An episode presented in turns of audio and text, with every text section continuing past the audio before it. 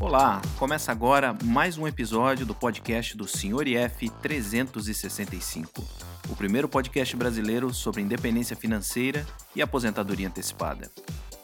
Eu sou o Sr. IF e a cada novo episódio trarei os mais variados temas que ajudarão você na conquista da sua independência financeira e aposentadoria antecipada.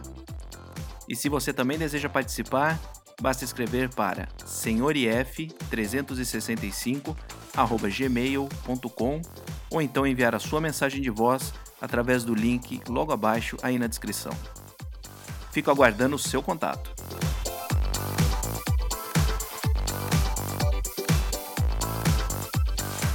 Sabadão, 13 de março de 2021, começando então mais um episódio do podcast do Sr. IF 365 episódio de número 59.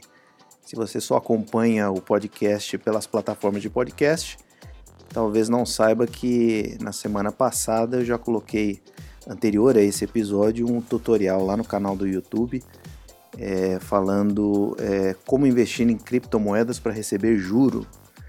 É, na verdade, eu só mostrei é, o último investimento que eu fiz, que foi na moeda Cardano, ou então chamada ADA, é, eu coloquei ela para que eles chamam de stake pool, que é basicamente você delegar o seu dinheiro a, a uma rede, a um conglomerado de, de, de, computadores, vamos dizer assim, que vão minerar mais moedas para você. Então é uma maneira de receber juros ou gerar juro é, com um investimento em criptomoeda.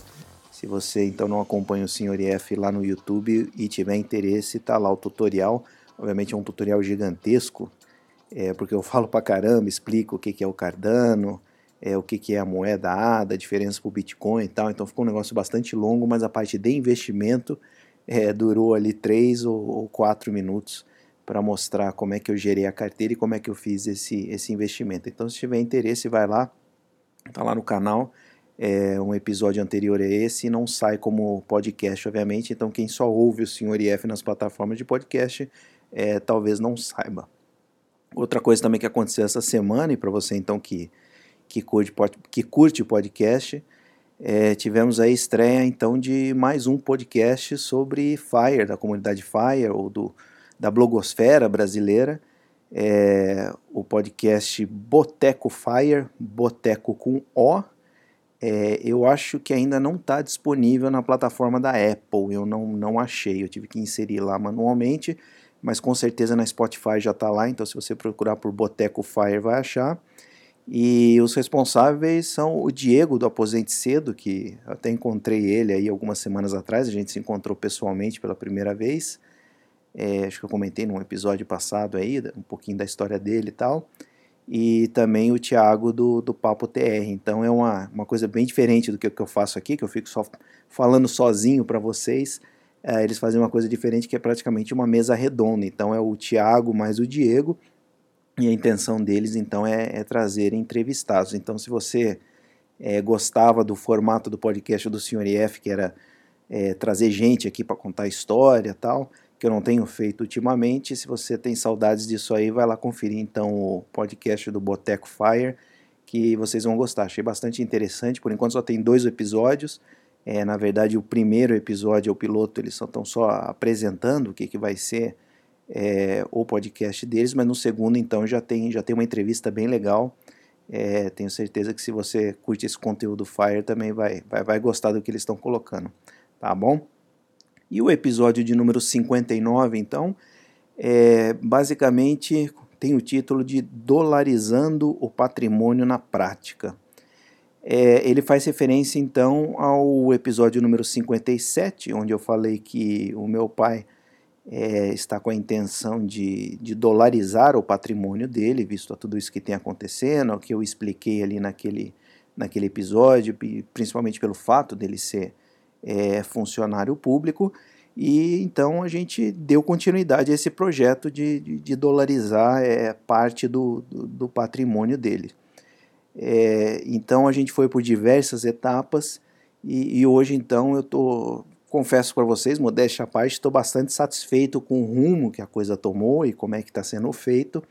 E eu gostaria então de compartilhar com vocês o que, que, o que foi decidido, como foi decidido e o que foi feito até agora. Então, se você aí é, só investe no Brasil por enquanto é, e tem aí aquela pulga atrás da orelha, aquela vontade de investir fora, é, talvez é, esse podcast seja interessante para você, principalmente se você já tem um patrimônio razoável aqui no Brasil e tem aquele medo de fazer um movimento, vamos dizer assim, um pouco mais brusco é, de tirar do Brasil. Então é, é isso que ele está fazendo e eu vou mostrar para vocês como é que a gente minimizou esse desconforto de ter que fazer um movimento é, mais brusco. É, e aí vocês vão, vão, vão entender melhor que a coisa não é tão é, radical quanto parece. Porque quando fala, pô, é, o senhor IF convenceu o pai dele a tirar todo o patrimônio do Brasil, realmente parece uma coisa assim é, extremamente drástica, quando na verdade não é, não é isso que está sendo feito. É, o mais legal, então, é, que, que eu achei de tudo isso é como esse, vou chamar de projeto, né, como, como isso nasceu, é, que na verdade não foi é, eu ficar enchendo a paciência dele para investir no exterior. Na verdade, a gente praticamente não fala de dinheiro ainda, mesmo na minha família, por incrível que pareça, é um enorme tabu falar de dinheiro, cada um tem o seu dinheiro ali. Eu não sabia quanto é que ele tinha, eu não sabia quanto ele queria tirar do exterior, eu não sabia quanto ele ganha, não sabia nada disso. É, obviamente, depois desse papo que a gente teve que colocar é, todas as cartas na mesa para eu tentar é, dar a minha opinião, aí, obviamente, a gente teve que vencer esse tabu. Então, acho que isso é uma coisa bastante é, importante é, de você não simplesmente ficar trabalhando no escuro. Falei, rapaz, então vamos, vamos colocar tudo aqui que, que, que você tem, é, para eu ter uma ideia do que, que, do que, que é possível fazer. E sempre, obviamente, com aquele disclaimer de que eu não sou nenhum gênio das finanças. Então, é, o que eu, que eu, que eu disse para ele, eu sempre expliquei, na verdade, o que, que é, quais são as alternativas e aí a decisão, obviamente, é, coube a ele de achar que se cabe ou não é, no perfil. Mas uma coisa interessante é que quando você está lidando com, com o investimento dos outros, que o ideal é você não fazer, eu realmente não, não queria estar tá nessa posição, simplesmente aconteceu porque foi um, um pedido direto. Como eu disse, eu não ficava é, igual eu fico aqui no podcast falando de investimento no exterior, que o Brasil vai falir, que não sei o que, que o real vai, vai se desvalorizar. não ficava, não fico obviamente falando disso é para eles, igual eu fico falando é para vocês aqui no podcast. Então, é, quando a gente está lidando com investimento dos outros, é, eu vejo duas possibilidades. Ou você é, é absolutamente irresponsável com aquela ideia, ah, o dinheiro não é meu mesmo, então esse é o sentimento que eu tenho quando você delega é, para alguém cuidar dos seus investimentos. Então eu sinto que a pessoa, obviamente, se for se for um, alguém que trabalha profissionalmente com isso, é, já não vai estar tá preocupado com, com você em si, vai estar tá preocupado com, com a taxa que vai ser cobrada com o que, que você vai pagar para ele para investir o seu dinheiro. Mesma coisa com fundos de investimento. Eu, sinto, eu sempre tenho essa sensação de que estão preocupados quanto é que eles vão ganhar de taxa e não é, preocupados com você.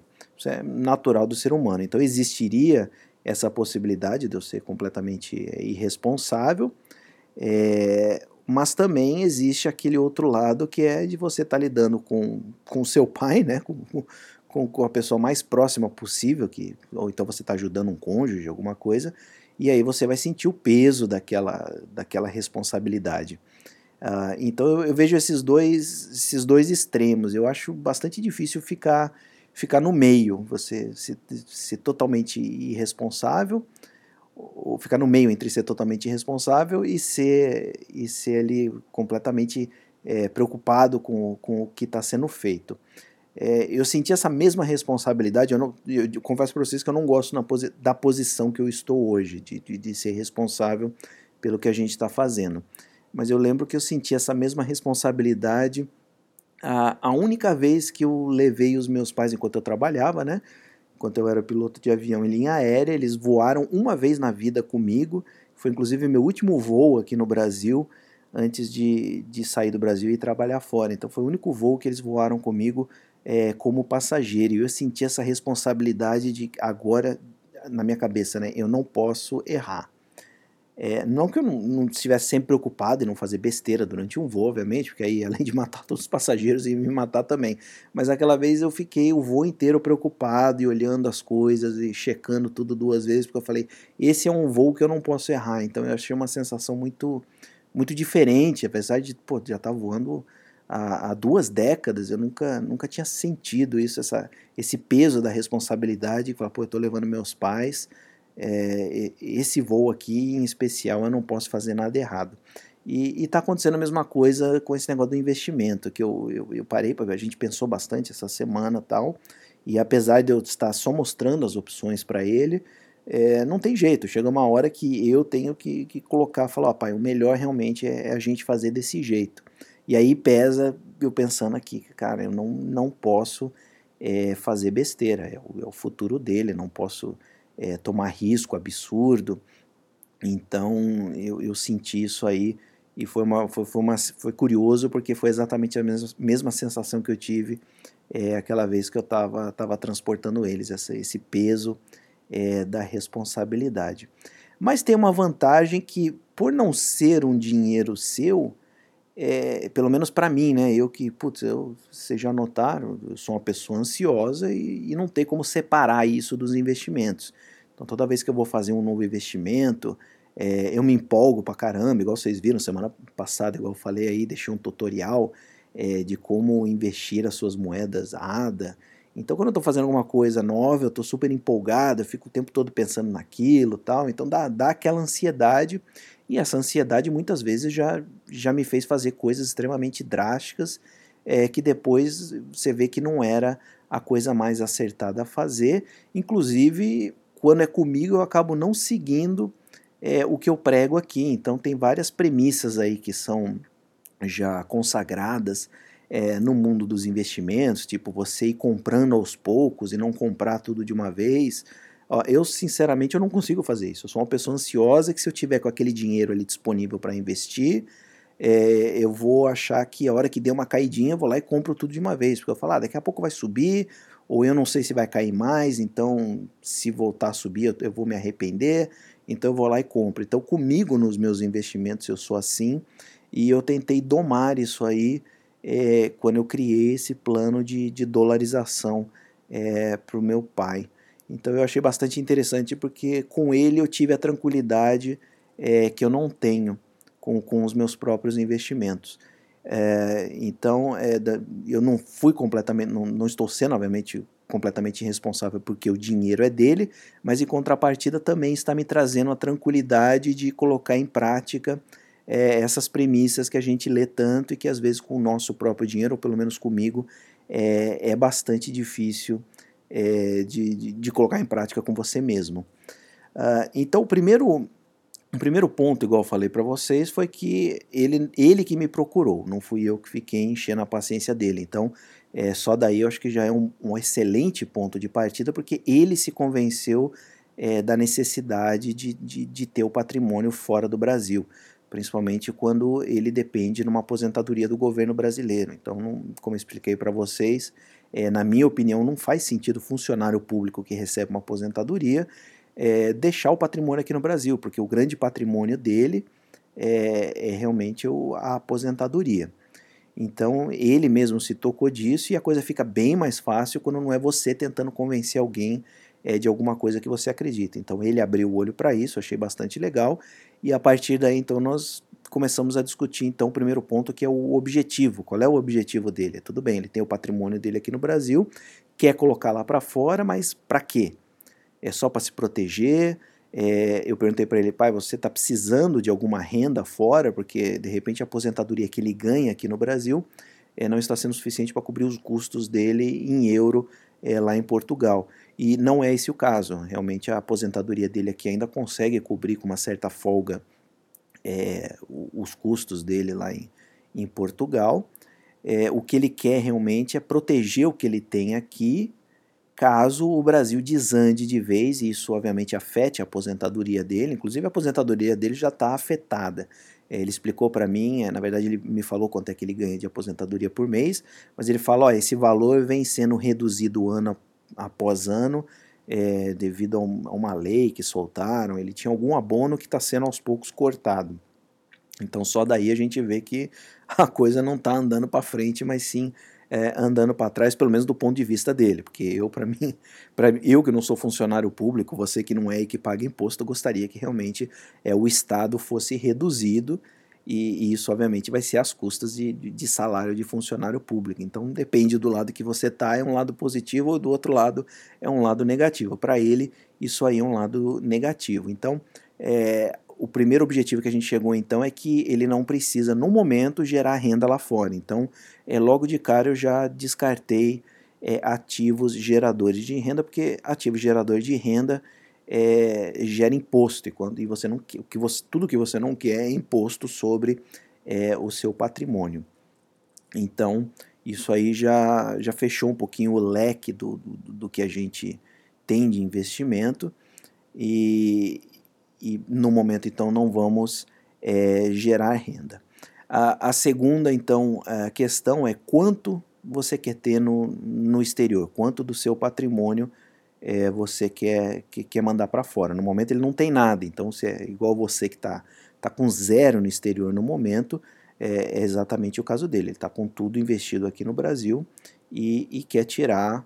Ele não sabia quanto, quer tirar uma parte, quer tirar tudo.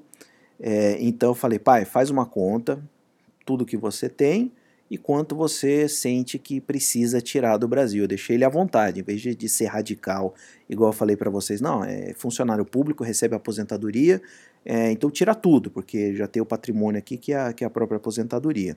Eu não falei isso, então eu falei, pai, vê quanto é que você tem aí, então faz o, façam aí as suas contas, quem está interessado então em dolarizar o patrimônio, é, primeiro colocar tudo no papel, quanto é que eu tenho, o que está onde, e aí a gente então vai decidir é, quanto que quer e quanto pode tirar do Brasil, porque no caso dele, é, ele não pode tirar tudo. Primeiro que ele não pode tirar a aposentadoria dele, então a gente já considera que a aposentadoria é, é uma parte do patrimônio dele, tem ainda uma casa e, obviamente, carro, coisas menores e tal, mas tem uma grande parte, então, em é, produtos financeiros, em, em, investimentos. Então ele fez é, essa soma, é, descobriu que ele gostaria de deixar uma parte aqui no Brasil ainda do, dos investimentos, por quê? Porque ele tem que ainda honrar compromissos. Então ele tem uma casa aqui no Brasil que precisa ser mantida, então ele gostaria de ter uma reserva para poder pagar as coisas na casa.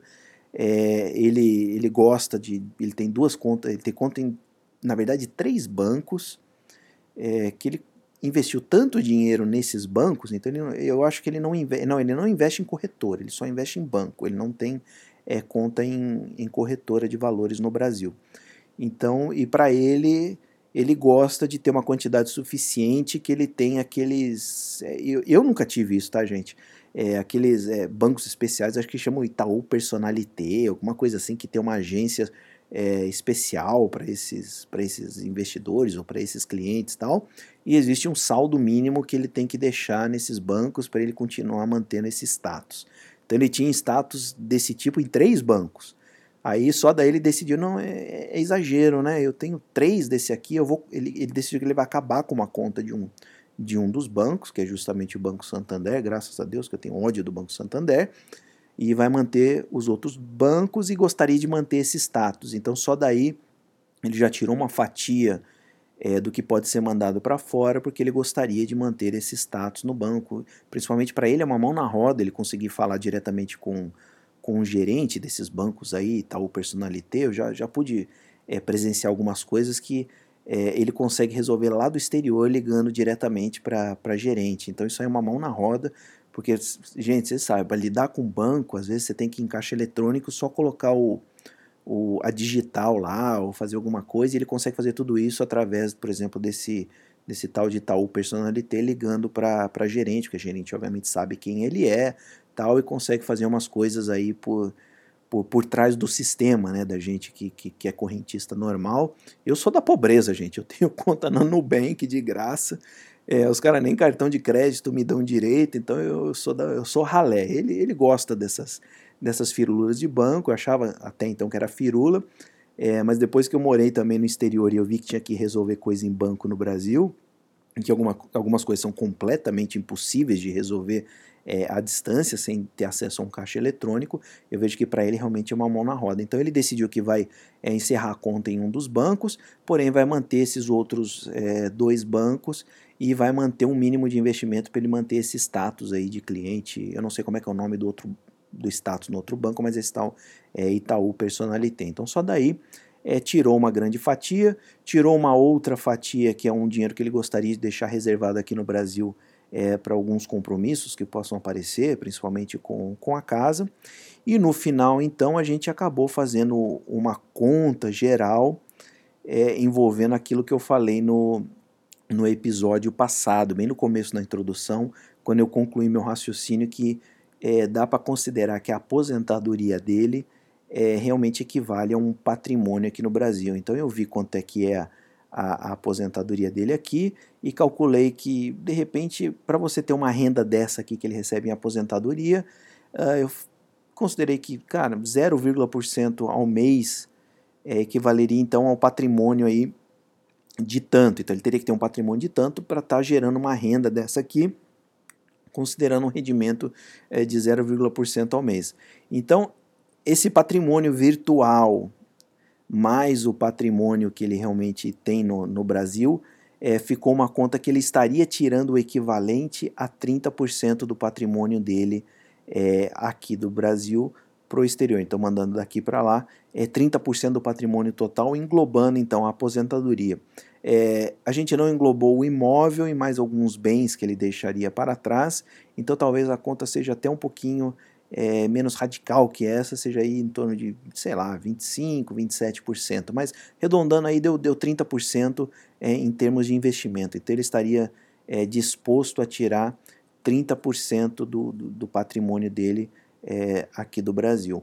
É um número bastante, na minha opinião, bastante conservativo. Então, a princípio parecia algo bem radical, né? Pô, vamos tirar tudo tal, que é para quase o que a gente está fazendo. Como eu disse, ele está mantendo só um pouquinho para poder é, cuidar dos, das coisas aqui do Brasil e para manter o status do, do, do, banco lá.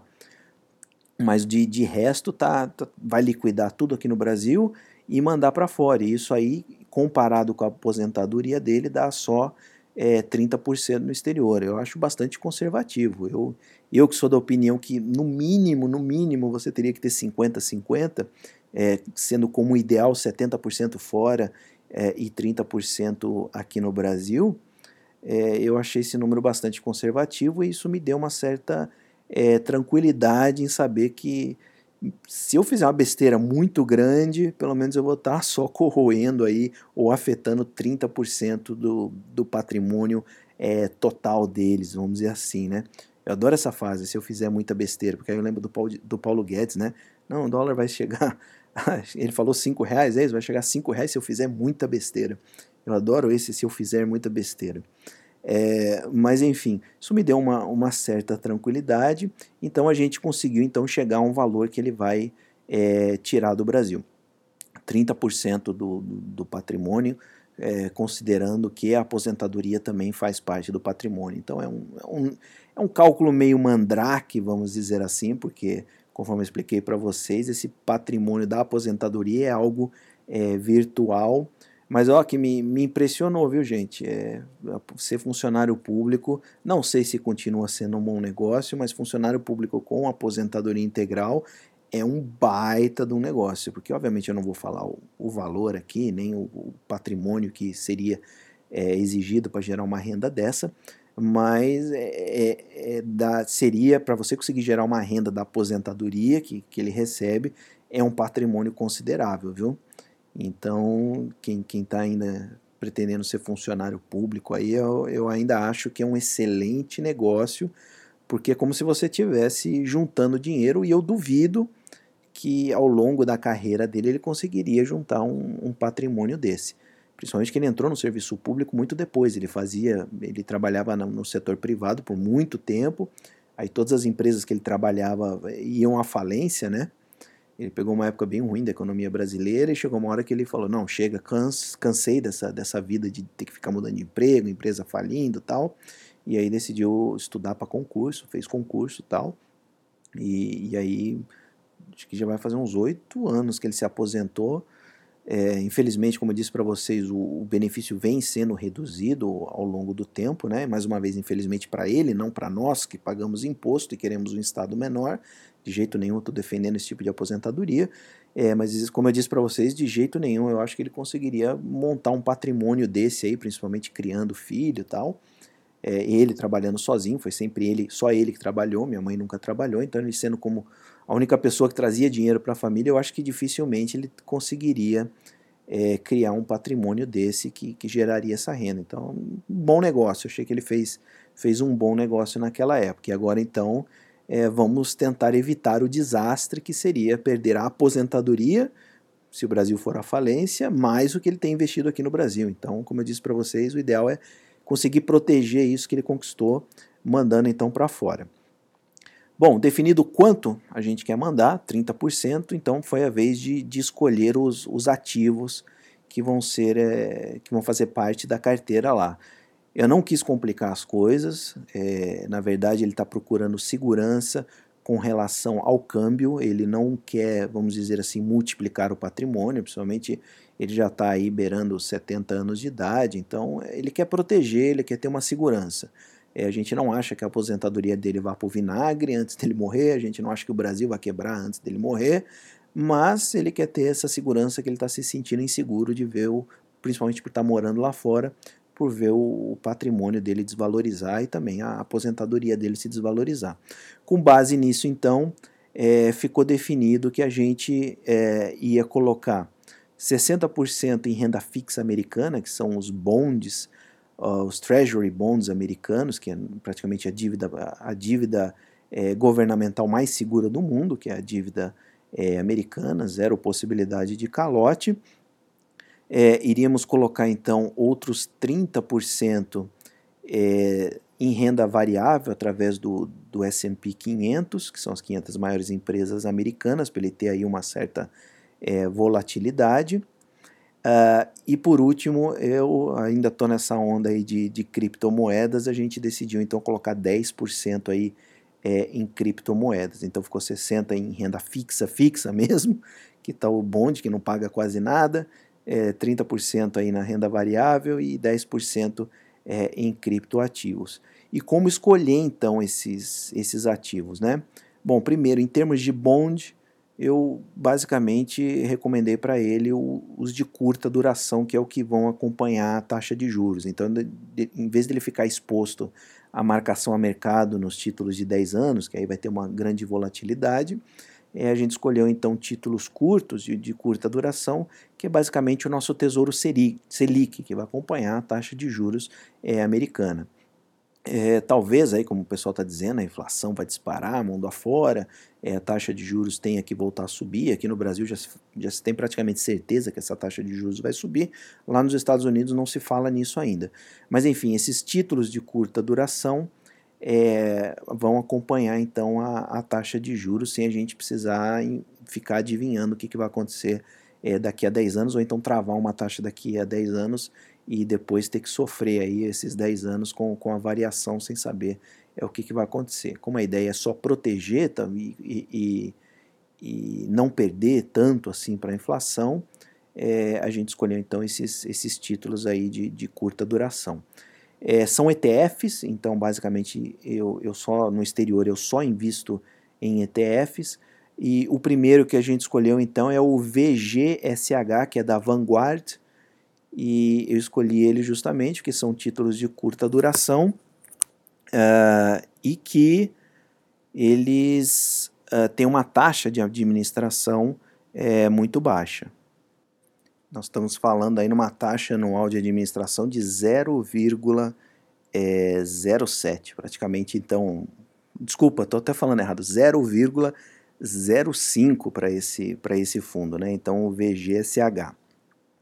É, só que a gente tem um problema. Quando a gente investe nos Estados Unidos, a gente tem que estar muito atento que é, qualquer patrimônio, qualquer investimento é, superior a 60 mil dólares começa a incidir, então, é, imposto sobre herança. Então, caso ele venha a falecer, é, vai, vai incidir imposto se ele tiver um total de investimentos é, nos Estados Unidos acima de, de 60 mil dólares. Então, esse, esse ETF, é, a gente decidiu então que ele vai ficar limitado a um limite de, de 60 mil dólares, porque esse ETF ele é sediado é, nos Estados Unidos. Então, o VGSH, uma taxa então de, de administração de 0,05, só que sediado nos Estados Unidos. E a ideia é colocar ao longo do tempo aí mais do que 60 mil dólares nessa renda fixa, porque justamente vai ser a maior fatia do bolo dos investimentos para ele. Aí existe um outro ETF que é o JU13, tem um nome esquisito, né? É, é da JP Morgan e que é ele é composto exatamente pelos títulos públicos americanos é, de curta duração. É exatamente o VGSH da Vanguard, mas é da JP Morgan, só que ele é sediado é, na Irlanda. Então é, a gente já não cairia mais nesse, nesse limite aí de 60 mil dólares é, investidos nos Estados Unidos, que aí incidiria uma, um, um imposto sobre herança. Então é, qual é a ideia? A ideia é a gente, obviamente, começar dando prioridade para o da Vanguard, justamente pra, porque ele tem uma taxa de, de, de administração de 0,05. Quando chegar próximo aí dos 60 mil dólares, a gente pula então para esse da JP Morgan, que é o JU13. Esse possui uma taxa de administração de 0,07. Cara, não vai fazer diferença nenhuma, 0,05 para 0,07. Mas como a gente está lidando é, com renda fixa e renda fixa americana, é, o rendimento já é, galera, ridículo, zero. Né? A gente está se protegendo, uh, o dólar, a gente está se protegendo do Brasil, né? A gente não está tentando ganhar dinheiro com isso, a gente está simplesmente é, fazendo algo para não deixar o dinheiro parado em conta corrente, né? Então a gente coloca lá, pelo menos se a inflação disparar, aumentarem os juros tal, a gente ganha alguma coisa com isso. Então chegou próximo dos 60 mil dólares, a gente pula para esse JU13, porque ele é sediado na Irlanda e possui ainda a vantagem de o JU13 ele não distribui dividendos. Então, é, não distribui, não, vou nem chamar de dividendos, não distribui rendimentos né, do, dos títulos públicos. É, fica todo dentro dele, então é automaticamente reinvestido, enquanto que o VGSH ele distribui aí uns, uns rendimentos que são tributados parcialmente, são tributados menos do que a, a, as ações lá nos Estados Unidos, né, em 30%, mas é, ainda assim existe aí uma certa tributação. Uh, então vai ficar nesses dois aí, somando esses dois, a ideia então é que uh, fique 60% do, do patrimônio que ele vai tirar do Brasil. A gente então, com esses dois títulos, já mata o problema aí de ter um patrimônio é, exposto a dólar, então se a coisa desandar aqui no Brasil, o dólar disparar, ele ainda está tranquilo com o patrimônio dele lá fora, é, frente à desvalorização do real, mas ninguém vai ficar rico investindo em, em bondes lá fora, é simplesmente uma, uma, uma tábua da salvação para se o Brasil não dá certo. Aí vai falar, mas senhor IF, se o Brasil der certo, o, o, ciclo das commodities, o dólar é, vai cair aí para três reais.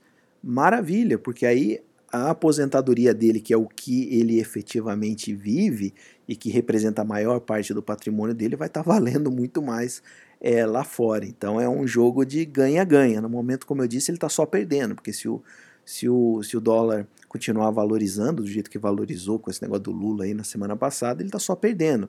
Enquanto que se ele tivesse um patrimônio lá fora, ele começaria a ganhar em, do ponto de vista morando aqui no Brasil é, isso eu acredito que já traria mais tranquilidade para ele. Então, é, 60% então em renda fixa, bondes do Treasury americano, e aí pulamos então para os 30% na renda variável. É, teve gente que me sugeriu aí, além do, de investir na, no S&P 500, as 500 maiores empresas americanas, é, dar uma olhada em, em ETFs que que investem no mundo afora, que são aqueles ETFs globais, dá uma olhada em ETF na China tal. É, para mim, é, tirando obviamente o, o chinês, para mim, quando você está investindo nos Estados Unidos, você está investindo no mundo todo, porque é, você vai estar tá comprando uma Apple. Apple é no mundo todo, Apple não é só nos Estados Unidos, inclusive talvez o mercado maior dele esteja fora dos Estados Unidos. Então, quando você investe em empresas americanas, é, do meu ponto de vista, é, automaticamente você está globalizando é, os seus investimentos. Então, para manter a coisa mais simples, poderia ter colocado mais um ETF global tal, é, mas por enquanto a gente se restringiu é, ao mercado americano e através de um ETF é, sediado fora dos Estados Unidos. Porque lembra, a gente colocou 60, vai colocar né, até 60 mil dólares é, no VGSH e depois vai pular para um que é sediado na Irlanda e a gente vai continuar com ETFs irlandeses que seguem o S&P 500 também. Então é um ETF que eu já comentei com vocês aí, que é o CSSPX. Esse é negociado é, na bolsa da Suíça e segue o S&P 500 e é sediado na Irlanda. É, parece extremamente complicado, mais uma vez, mas não é. Só o ticker do papel, colocar lá, comprar, todo também negociado em dólar, né? Comprar, você está seguindo o S&P 500 com algumas vantagens que eu já comentei diversas vezes. Primeiro, ele não distribui dividendos, então os dividendos é, que ele recebe é, já ficam dentro do próprio ETF. Então ele vai acumulando, vai crescendo, obviamente, é, a, na base desses dividendos e com a vantagem que se eu tivesse comprado um ETF americano do S&P 500, eu estaria recebendo esses dividendos e esses dividendos são taxados em 30% automaticamente lá pelo governo americano. E enquanto que esse ETF é, como não chega para mim, o governo americano não vai reter nada, o governo brasileiro não vai reter nada, porque não está sendo nada distribuído, está sendo tudo é, reinvestido, e existe um acordo entre a Irlanda e Estados Unidos que os dividendos são tributados em 15% e não 30%, como se fosse, como se eu estivesse recebendo ele diretamente. Então, pô, é uma baita de uma vantagem, 50% de desconto no imposto, isso aí a longo prazo faz uma diferença absurda. Então, é, a nossa renda variável vai ficar ali no SSPX é, negociado na, na Bolsa Suíça. Tem que tomar cuidado que existe um, um, um, ETF que é o igual também, SP500, porém negociado na Bolsa Mexicana em pesos mexicanos. Se alguém for dar uma olhada, tem que tomar cuidado, é, fazer a distinção aí. E por último, eu consegui convencer ele, explicar o que é, o que são criptomoedas. A gente decidiu aí que vai colocar então é, 10% desse, desses investimentos no, no, exterior em criptomoedas, sendo que 8% em Bitcoin, que já está sendo, na minha opinião, amplamente aceito como reserva de valor, é, e mais 1% aí em Ethereum e 1% é, na moeda ADA. Consegui também empurrar a moeda ADA para ele. Então, totalizando aí vai dar 10% dessa fatia de investimentos, mas é principalmente em Bitcoin, acreditando aí é, que criptomoedas vão continuar sendo o futuro e principalmente cripto, criptomoedas vão virar aí um porto seguro, se é que já não são, é, contra esse, essa loucura que, tá, que tomou o mundo, que é a impressão de dinheiro em uma possível inflação global. É, simples assim, três classes de ativos, uma porcentagem que vai deixar ele bastante seguro, ver pouca volatilidade, 60% na renda fixa. É, renda variável, obviamente, ele vai ver aí uma, uma, uma variação é, se não acontecer outra pandemia, igual aconteceu, né? No, no meio da pandemia, o S&P 500 chegou a recuar aí 30%. É, mas mesmo assim é, é uma variação ainda bastante aceitável. E criptomoedas aí é segure-se quem puder, né? Aí não, não tem como saber o que, que vai acontecer. Expliquei inclusive para ele que pode perder muito. Eu vou parar de falar que pode ir a zero, porque eu ainda acho muito difícil é, na situação atual um Bitcoin a zero, principalmente vendo as empresas e, e grandes instituições entrando aí, eu duvido que alguém estaria entrando se, se acreditasse que fosse possível realmente ir a zero. Mas enfim, essa é a parte do, do alto risco e que pode dar uma apimentada no patrimônio dele aí é, nos próximos 5 ou 10 anos, vamos ver, né? E aí com essas três classes de ativo, eu como adoro planilha, né, já montei aquela planilhinha básica, é, básica mesmo, né? É, só para realmente somar o que, que ele tem, facilitar fazer as divisões da, da classes de ativo tal. É, e o mais importante, controlar é, o câmbio, porque ele vai estar tá investindo com dinheiro proveniente aqui do Brasil. Então, eu sei que tem muita gente que só investe no Brasil e que nunca sentiu necessidade é, de ter planilha. Eu acho que você só investindo no Brasil você consegue é, se safar é, não tendo planilha. Só que a partir do momento que você passa a investir no exterior, é, não adianta, gente, vai ter que ter planilha para anotar o que está sendo feito para você poder declarar é, imposto de renda, porque apesar de ser extremamente simples declarar é, investimentos no exterior, eu não vou entrar em detalhe aqui, é, mas você tem que ter essa informação. Por quê? Porque a, a corretora lá fora não está nem aí para você ser brasileiro. Eles não vão dar informe de rendimentos para vocês. É, eles vão dar um extrato é, do que, que você tem, do que, que você comprou, tal, um preço médio, mas o câmbio é você que é responsável, então precisa ver o câmbio que você utilizou para enviar dinheiro lá para fora para ver quanto custou aquele ativo em reais, porque a Receita Federal não quer saber de dólar, a Receita Federal quer saber quanto é que isso custou em reais. Então, é, nesse sentido, para quem vai querer investir no exterior, é, infelizmente, se não gosta de planilha, vai ter que fazer pelo menos uma simplesinha para poder anotar o que está sendo mandado de remessa lá para fora, para saber quanto é que foi o câmbio, o que, que foi comprado e quanto isso é, custou. Então eu fiz isso para ele, fiz uma planilhinha é, bem legal para ele, ele acompanhar aí os, os, investimentos conforme foram sendo feitos e conforme as coisas vão acontecendo ele vai, vai anotando lá e, e se aprofundando é, na planilha. Então a gente já descobriu que tem um problema que não é um problema, né? Mas precisa mandar dinheiro do Brasil lá para o exterior. Ele vai liquidar os investimentos aqui no Brasil e vai mandar para lá e, e aí a gente, obviamente, tem que mandar legalmente é, para quem não tem corretora lá fora, é, ou melhor, para quem já tem corretora lá fora, sabe que só tem como receber dinheiro da sua própria conta. Terceiros não podem é, depositar. Não adianta você querer comprar Bitcoin aqui no Brasil, mandar para uma exchange lá no exterior e depois mandar para sua conta da corretora. Não, isso daí não, não funciona. O dinheiro tem que vir é, do seu nome, né? Não pode terceiros fazer depósito uh, em corretoras. Então ele vai usar os, os serviços da, da remessa online. Uh, Para isso ele já tinha então uma, uma conta na remessa online. É, o que, que ele fez? Ele aumentou o, o limite dele. Ele tinha um limite aí que, que é esbarrar muito próximo do que a gente do que a gente estava pretendendo tirar aí uh, ao longo do tempo. Então ele já, já entrou em contato com a remessa online. Eles disseram para entrar em contato com um gerente, deram um endereço lá. Aí ele entrou em contato com essa pessoa que é responsável e aí eles já alteraram o limite dele. Acho que ele mandou imposto de renda, alguma coisa assim. Eu não sei exatamente como é que foi o processo, mas eu sei que é, é possível você aumentar o limite de, de, de remessa uh, até praticamente o infinito, desde que você comprove que tem, tem recursos para isso. Então basta você fazer isso é, de forma, vamos dizer, manual, né? Porque você recebe um limite automático lá mas você consegue então, através do contactando eles, aumentar então é, o limite. Então ele fez isso, aumentou já o limite dele, então já está tranquilo para mandar dinheiro aí para o exterior. E em cima disso ainda já corri atrás do, do BP Milhão, que eu sei que eles, ele oferece uns cupons aí, que ele, que ele ganha uns trocados cada vez que alguém usa os cupons dele, mas a gente em troca também ganha é, desconto no, no spread, né, no, na taxa de transferência. Então já peguei o cupom dele, que é, é bem criativo, né? O cupom chama Investir no Exterior, tudo junto. Quem quiser usar, usa aí que ajuda ele a manter o, o, o blog dele, o canal dele e tal. Pô, ele já me ajudou pra caramba aqui também, quando comecei a investir no exterior, ele que me, me, tirou dúvida de corretora, como é que faz, como é que não faz.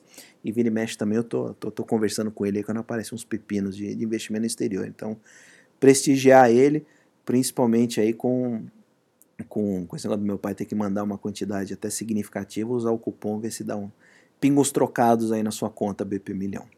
Uh, então tá, remessa online resolvida. Próximo ponto, vamos abrir uma uh, conta numa corretora no exterior.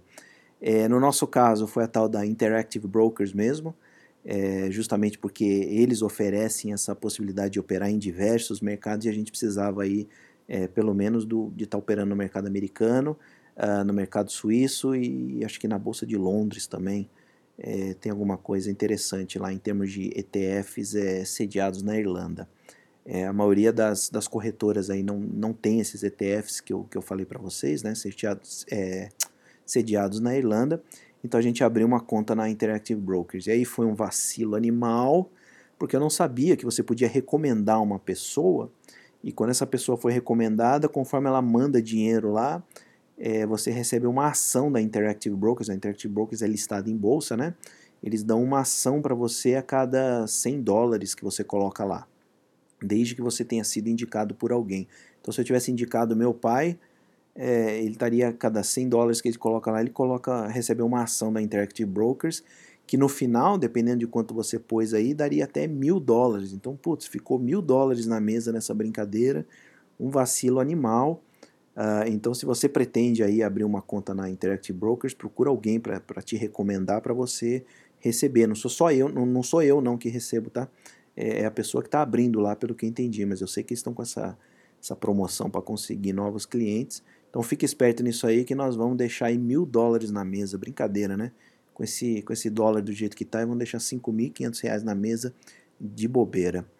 É, e por último, como a gente vai então investir em criptomoedas, é, eu segui o conselho da galera aí, eles me recomendaram então a Binance, e então ele abriu uma conta na Binance, já, já, já mandou a documentação lá para conseguir também é, aumentar o limite. E aí a gente já está tá pronto para investir, já está com a, com a conta aberta lá, foi bem rapidinho, foi de um dia para o outro, eles abriram a conta dele, inclusive foi conta conjunta, eu não tenho conta conjunta, mas ele abriu uma conta conjunta é, com a minha mãe, uh, não tem problema nenhum, viu? O, site deles é meio, o da, da Interactive Brokers, né, é meio, meio chatinho tal, mas olha, não, não teve dor de cabeça, viu? Ele, ele preencheu aquilo lá em meia hora, é, tem que fazer uma transferência, é, de no mínimo 100 dólares, uma transferência inicial para eles de no mínimo 100 dólares é, para abrir a conta. Então, se você não fizer a, a, remessa lá, eles não processam a abertura de conta, só vão processar quando ele abrir a, quando você mandar esse, esse mínimo de 100 dólares. É, dizem, disseram que se a, a conta por algum motivo for recusada, eles devolvem esse dinheiro para você sem problema. Mas enfim, ele, em vez de mandar já uma quantia grande, ele mandou 101 dólares e, e foi lá, processaram dia seguinte já estava com a conta aberta, pronta para funcionar. Na Binance também não teve, não teve enrosco nenhum.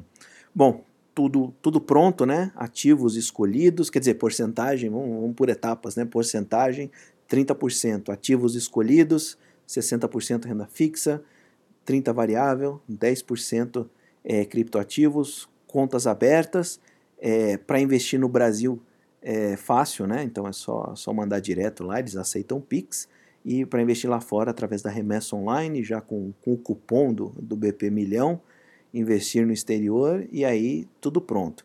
Como é que nós vamos fazer esse investimento? Nós vamos mandar tudo de uma vez? Se ele quisesse, ele podia ter mandado tudo de uma vez. Ele conseguiu um limite lá na remessa online que ele manda tudo de uma vez. Mas aí foi o que eu disse: se fosse o, o senhor IF, no desespero dele, ele já teria liquidado todos os investimentos dele aqui no Brasil e mandado tudo com o dólar a 5,60, 5,65, alguma coisa assim que estava tava o dólar essa semana, sem contar que bateu lá quase em, em 6 reais, mas ele já teria feito isso porque eu me conheço. Como é o caso dele, e aí como eu disse que eu achei legal, então é o rumo que a coisa está tomando, eu consegui ter a tranquilidade de falar para ele, pai, nós vamos fazer isso ao longo de 12 meses. Então vão ser 12 parcelas, uma vez por mês você vai escolher uma data que você quiser. Se você achou que o dólar caiu bastante e quer mandar, manda. É, se você se o dólar não caiu quanto você queria, chegou no final daquele mês, a gente colocou uma regra que vai mandar aconteça o que acontecer. A não ser que aconteça um Lula Day, um Joesley Day, ou sei lá, um Day da vida aí que a gente é, já sabe como as coisas funcionam, né? Então, Petrobras Day, a não ser que aconteça naquele dia um, um day da vida, a gente obviamente não vai fazer, porque aí a gente não é burro, né? É, mas as coisas andando normais, o Brasil com os escândalos normais dele que a gente vê toda semana, a ideia então são 12 parcelas. A gente dividiu é, o valor total que ele quer tirar do Brasil, e aí nós vamos fazer 12 parcelas aí, então praticamente 12 aportes é, inclusive aqui no Brasil, nas criptomoedas, e dessa maneira aí fazer conforme a cartilha do investidor, né, um preço médio. Vamos fazer um preço médio, aconteça o que acontecer. Então, se o dólar continuar subindo, ele vai ficar feliz de já ter mandado é, com o dólar mais baixo. Se o dólar é, começar a cair, ele vai ficar mais feliz ainda, porque ele vai estar cada vez mandando é, dinheiro com o dólar mais baixo e aí a gente então tem uma intenção de, de terminar isso aí lá para março de 2022. Quem sabe a pandemia já acabou até lá, né? Mas enfim, antes das eleições, antes daquele período ainda mais conturbado de eleições, que eu acredito que vai trazer uma tranquilidade aí para ele, ele passar esse período, que a gente já está esperando a volatilidade normal é, do período pré-eleitoral é, para presidente aqui no Brasil, então talvez aí o dólar ainda deixe mais uma, uma subida depois que ele terminar de mandar tudo, mas eu achei legal essa, esse período aí de um ano para tirar esse patrimônio aí uma vez por mês. É, o primeiro investimento dele foi em, em Cardano, na ADA, então ele, é, é, o dólar estava um pouco mais alto aí, mas a ADA deu uma boa é, despencada e eu falei, ah, pai, vamos, vamos fazer o primeiro aí, vamos colocar é, em Cardano. É, a, a, moeda ainda está lá no, na corretora, mas eu já criei uma carteira para ele, conforme o tutorial que eu falei do, do, último vídeo, né, como investir em Cardano. Fiz uma carteira para ele e tal, ainda está vazia, mas ainda está lá. A gente vai esperar acumular mais um pouco, porque realmente foi um valor pequeno. Nós estamos falando aí em 1%. Então, o dinheiro desse mês, 1% já foi lá para Cardano.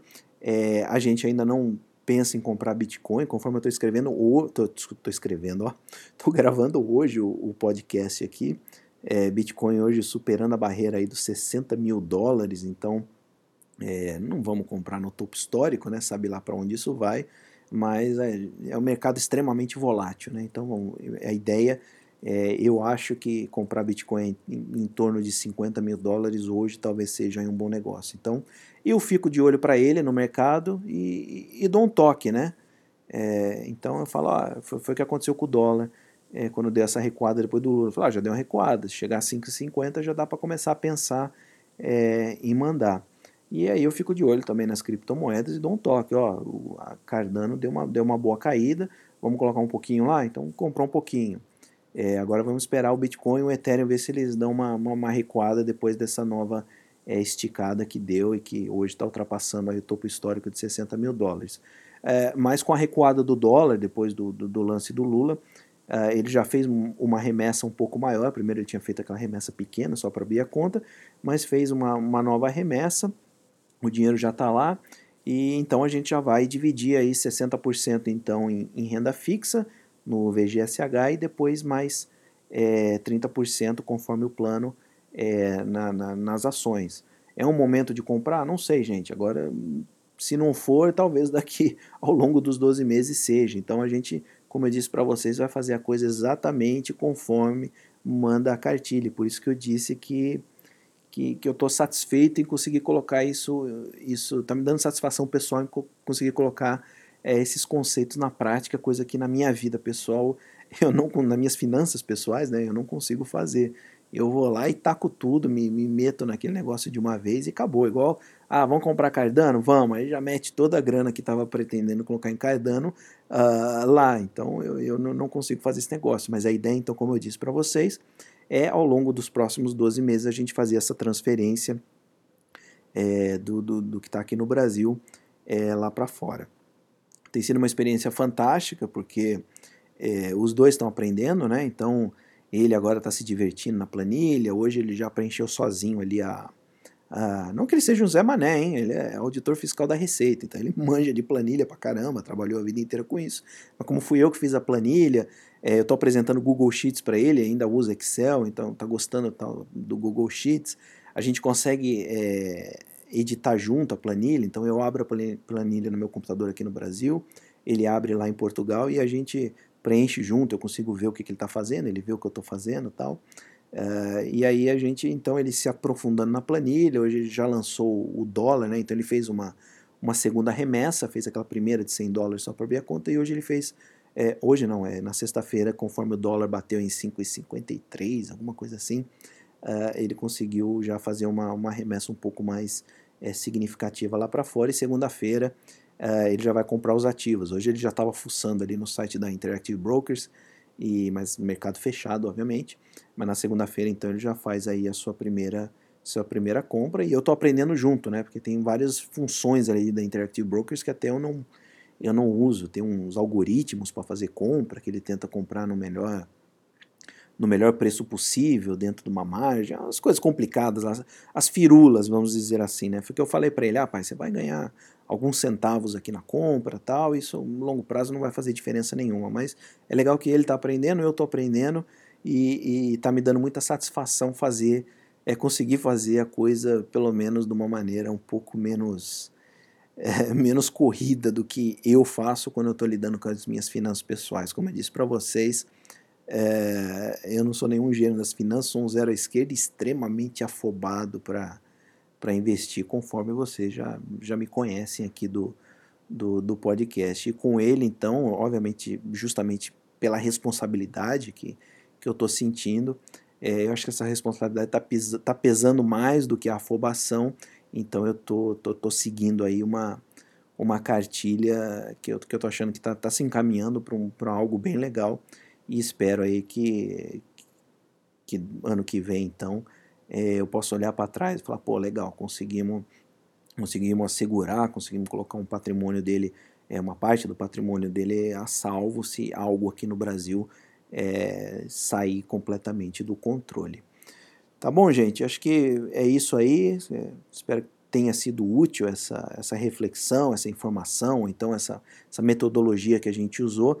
Para quem não investe fora, vê que não tem mistérios, segue aí uns passos básicos, é, veja qual é a sua situação e, e quem sabe aí é, se inspirar é, no caso do meu pai. Eu vou, obviamente, mantendo vocês aí é, informados, obviamente eu não vou ficar mostrando as finanças deles aqui e tal, mas vou, vou, vou falando como é que a coisa está progredindo e se eu lembrar, daqui um ano eu vou fazer um, um balanço final para ver como é, que, como é que ficou, quanto é que de dólar ele gastou, se valeu a pena ou não, se ele se deu bem, se ele se deu mal.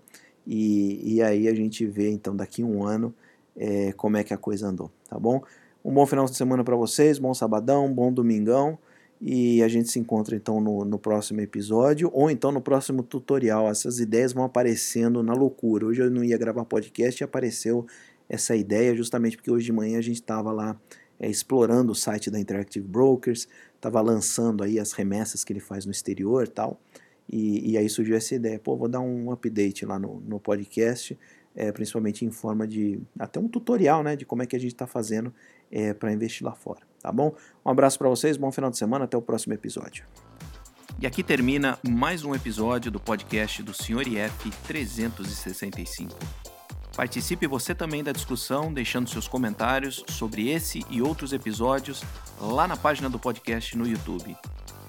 Eu sou o Sr. IF e vou ficando por aqui. Até a próxima. Tchau!